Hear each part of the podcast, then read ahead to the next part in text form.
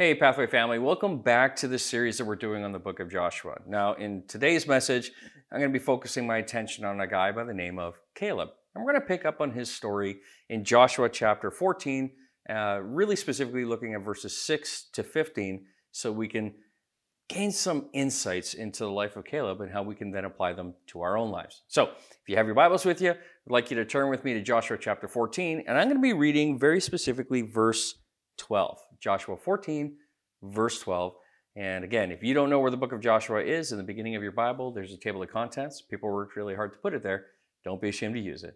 Joshua 14, verse 12. Here's what it says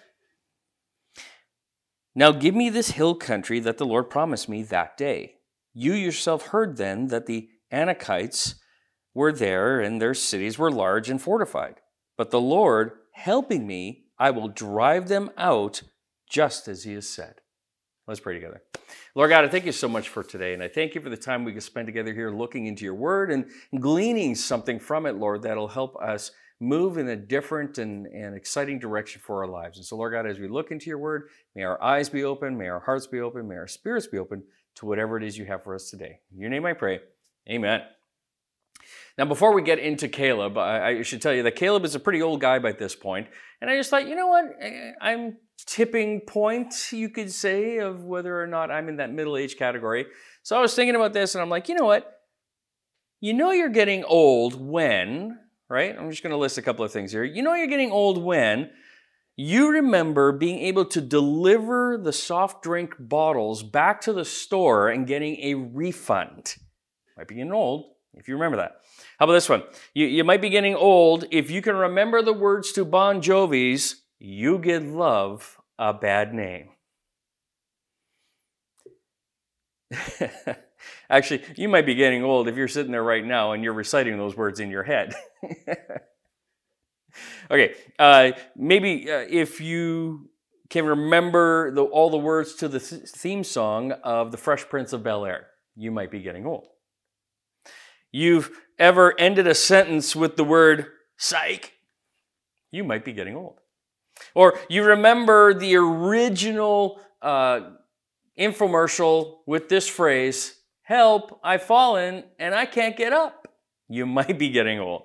Uh, maybe you remember if, uh, if you're my age or a little bit older, uh, putting playing cards in your spokes so that you can get that incredible sound when you would bike around on your vehicle. You might be getting old if you remember that.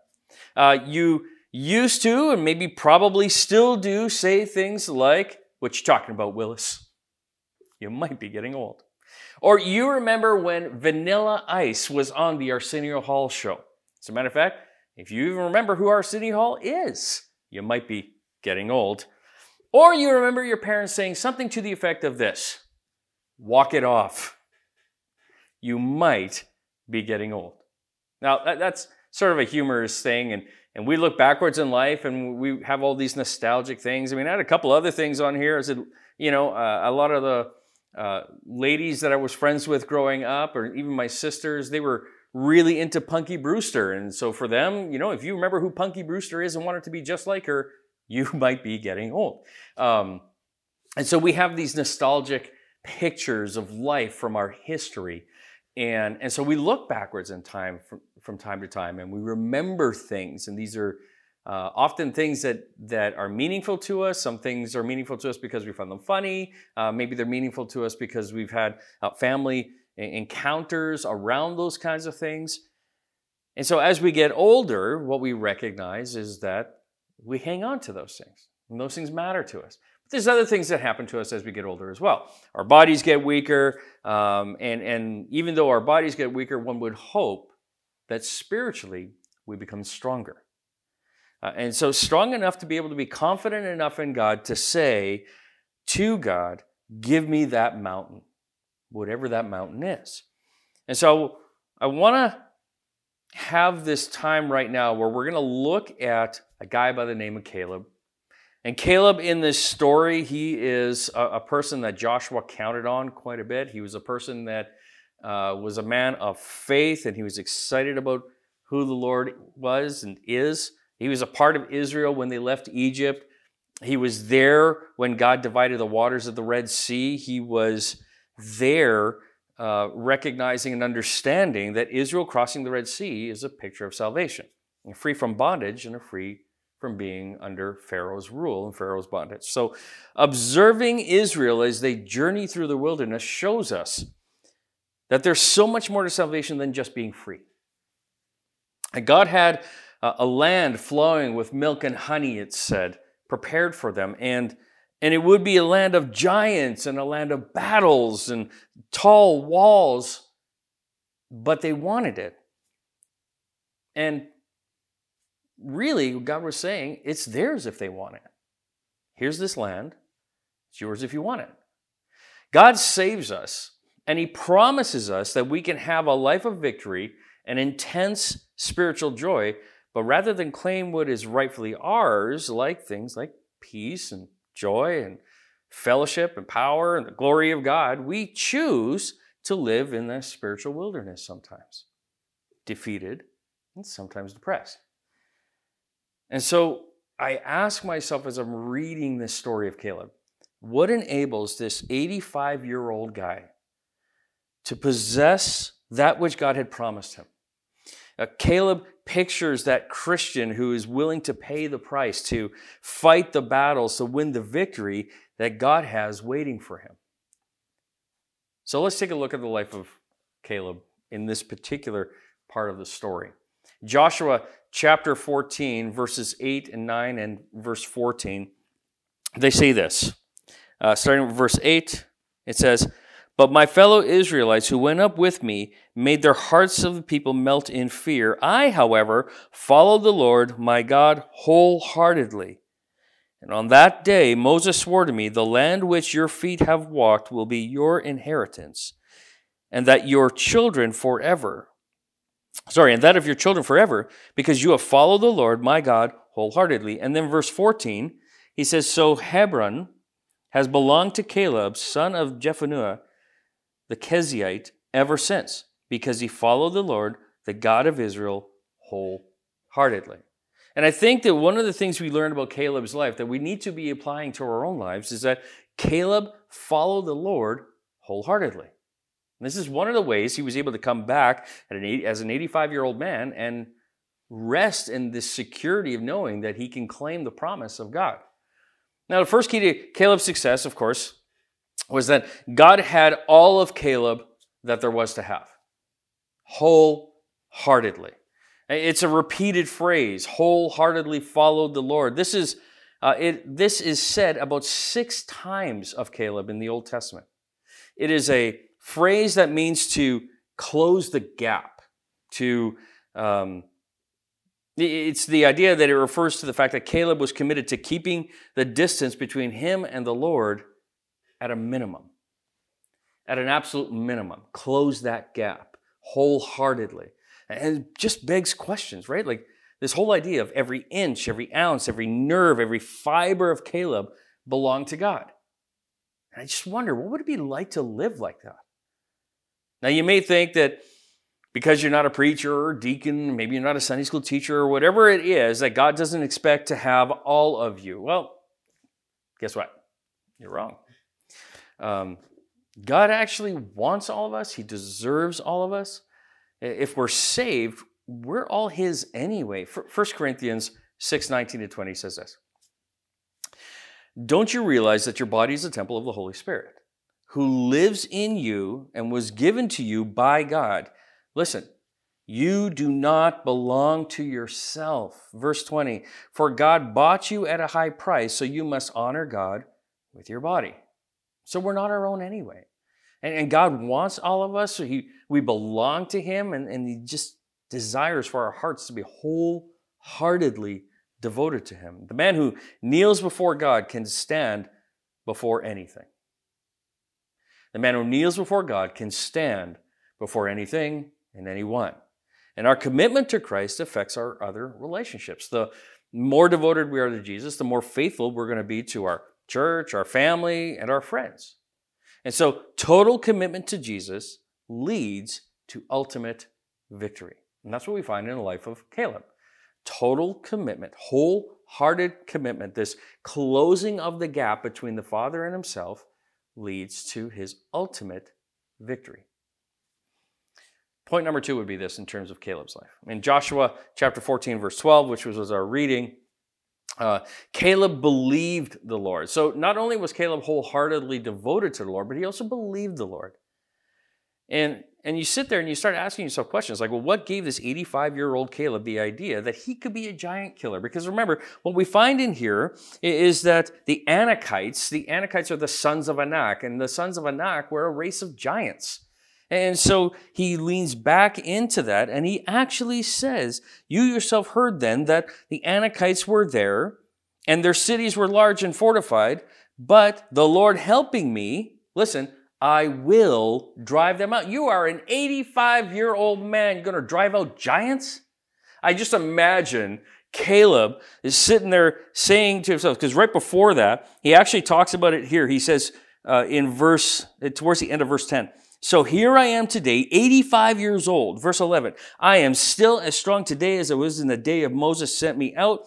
I am just as vigorous to go out and battle now as I was then. You know what he's saying here? He's saying, I still got it. I got this. You got giants in the way? I got them.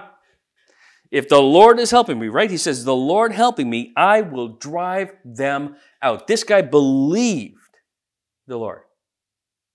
And he understood. He still had it. Because it wasn't really about him anyway, right? It was about closing that gap between him and the Lord and being able to walk faithfully into the things that the Lord's called him into, and also to take hold of the promises that were given to him. Caleb's confidence was in the Lord and in his word. Deuteronomy chapter 1, verse 34 to 36 says this When the Lord heard about your complaining, he became very angry. So he solemnly swore, Not one of you from this wicked generation will leave, live to see the good land I swore to give your ancestors, except, catch this, except Caleb, son of Jeff, I'm not going to even try. I can't pronounce it. There's too many letters in there. Well, I'll try. Jephunneh. He will see the land because he has followed the Lord. Listen, completely. Other translations will say wholeheartedly. I will give to him and his descendants some of the very land he explored during his scouting mission. And during his scouting mission, he went into the land and talked about the sons of Anak. And here we are talking about the Anakites being present in the land. Pretty cool. In Canaan, the spies had seen the sons of Anak, this race of giants. They had seen themselves as grasshoppers, except for Joshua and Caleb. And so when others saw giants, Caleb saw God. You catch that? When others saw cities that were walled up to heaven, uh, Caleb saw cities reduced to rubble. When others saw a dreadful enemy, Caleb saw a defeated enemy. When others saw only enemies, Caleb saw fruit. Caleb had seen the promised land, and while others complained, Caleb looked for a mountain where the milk and honey flowed.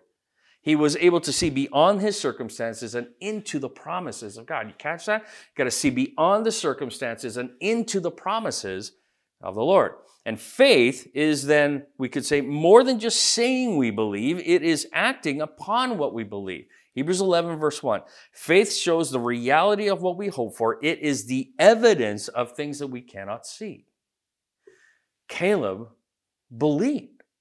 He had faith. So he was wholeheartedly devoted to the Lord, meaning he closed the gap between him and the Father. He absolutely believed the Lord. His faith was present in his understanding of what the promises were, and he walked towards them and into them.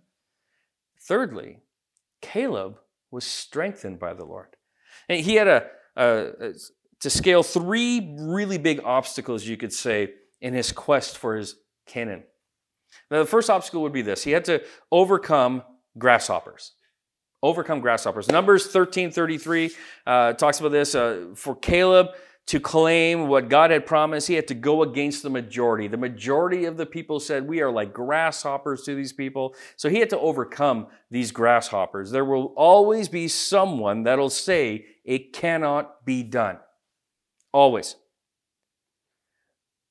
Or they'll say something like, Well, it's never been done like that before. Or they might even say, We can't afford it.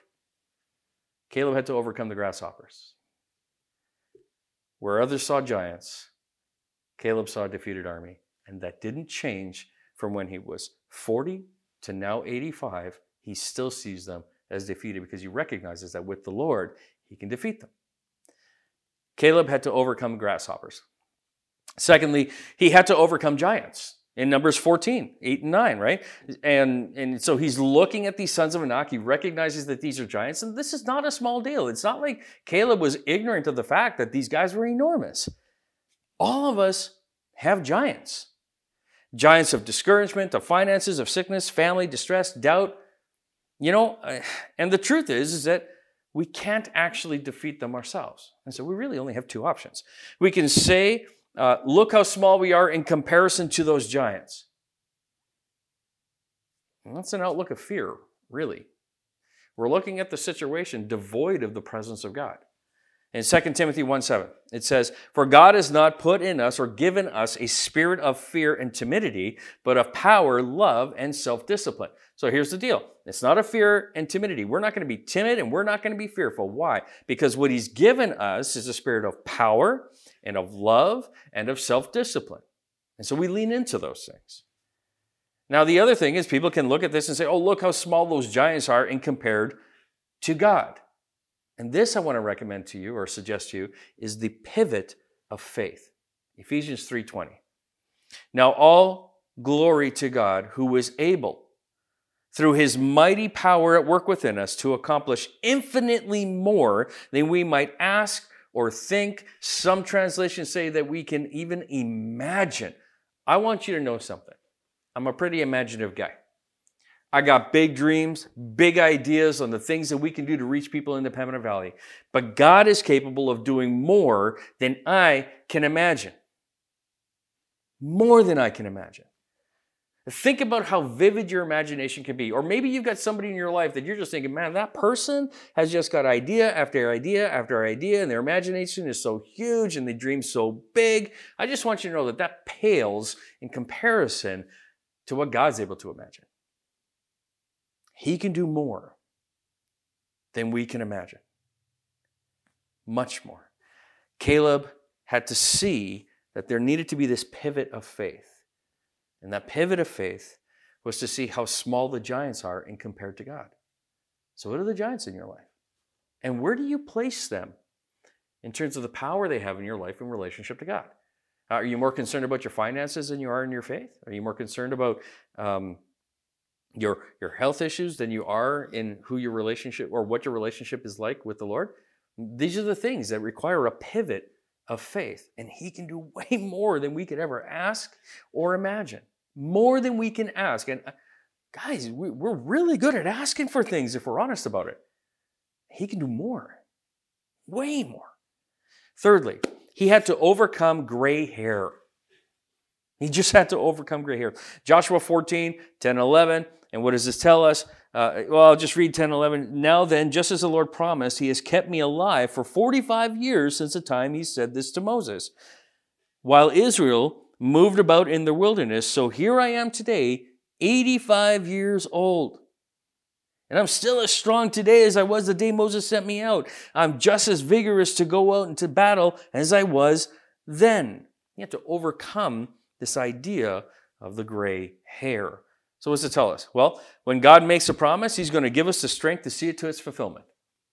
That's, that's the truth about who God is.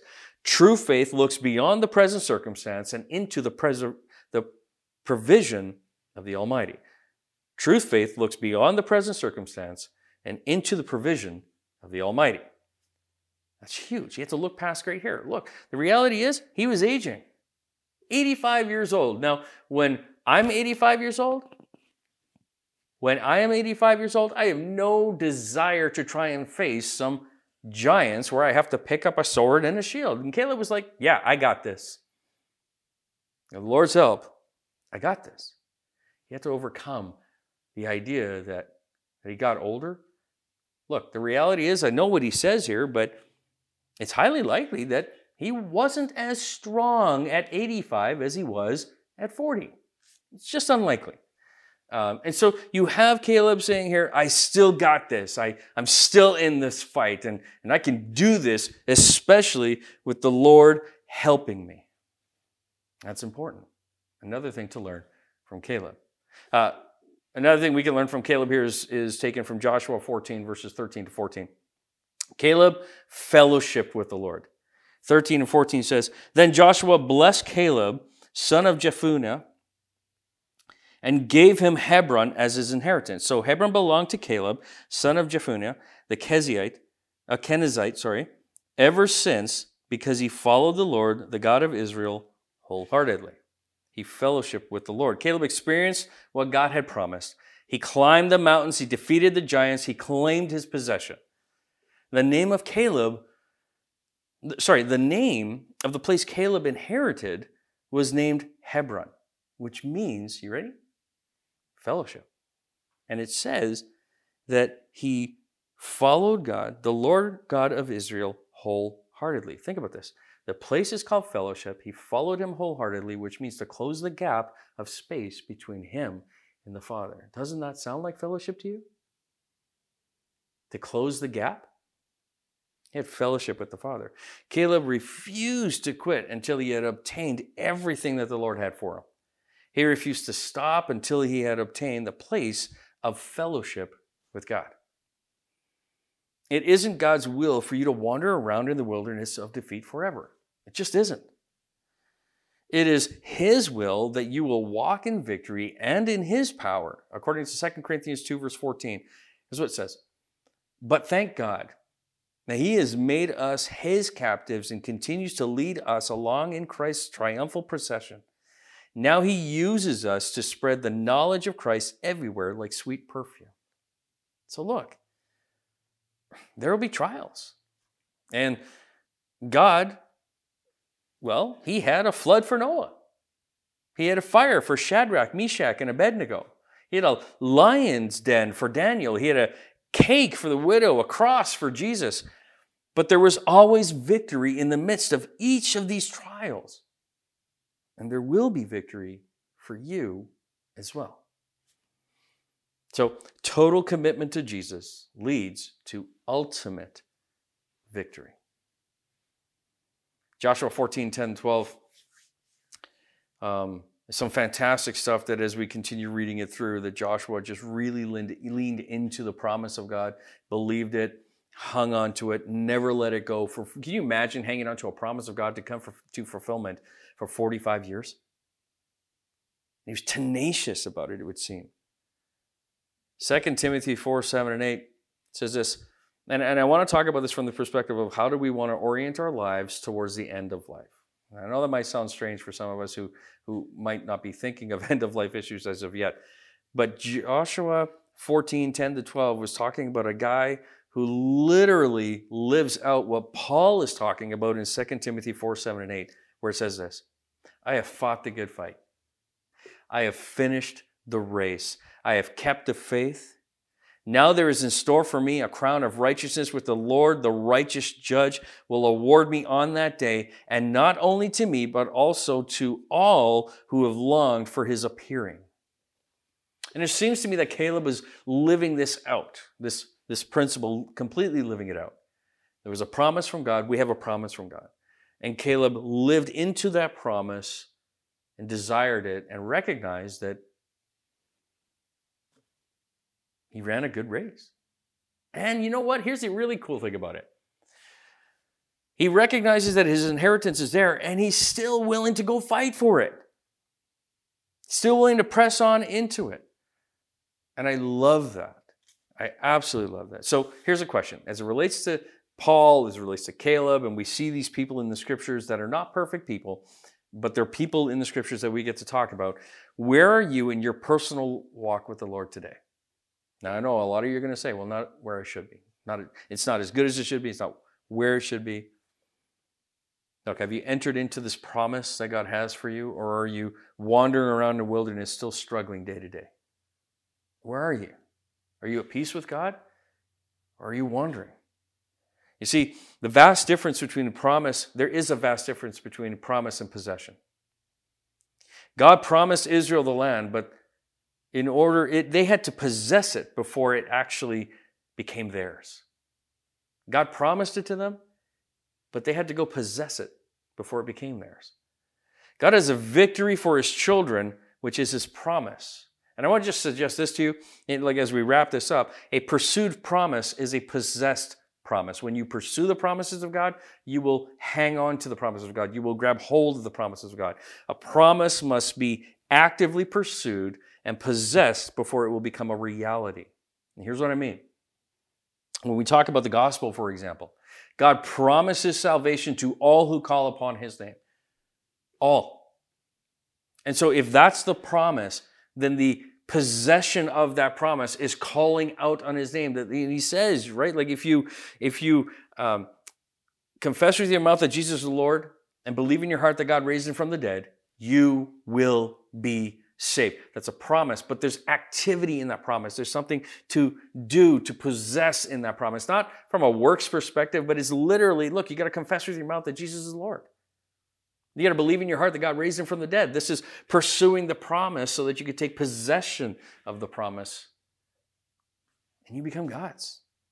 And in the event that you're curious, nowhere in Scripture do I see anything that is God's able to be taken from God. You're His.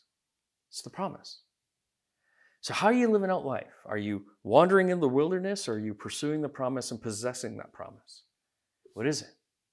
He promises his peace. Are you hanging on to that or are you trying to pursue something on your own and, and becoming anxious? Where are you? Where are you? Let me conclude. I'll just leave it this way. A total commitment to Jesus leads to ultimate victory.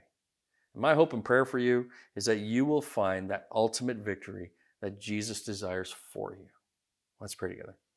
Lord God, I thank you so much for this time that we've had together, looking into your word, looking at Caleb and trying to understand more from his life. And I pray, Jesus, that we will learn those principles that Caleb had. Lord, that we will have a faith in you, that we will be wholeheartedly committed to you. Lord, that we will have a desire to close the gap. Lord, that we would have fellowship with you. And that we would have the confidence in knowing that as we pursue the promises and possess them, that you are faithful in fulfilling them. In your name I pray. Amen.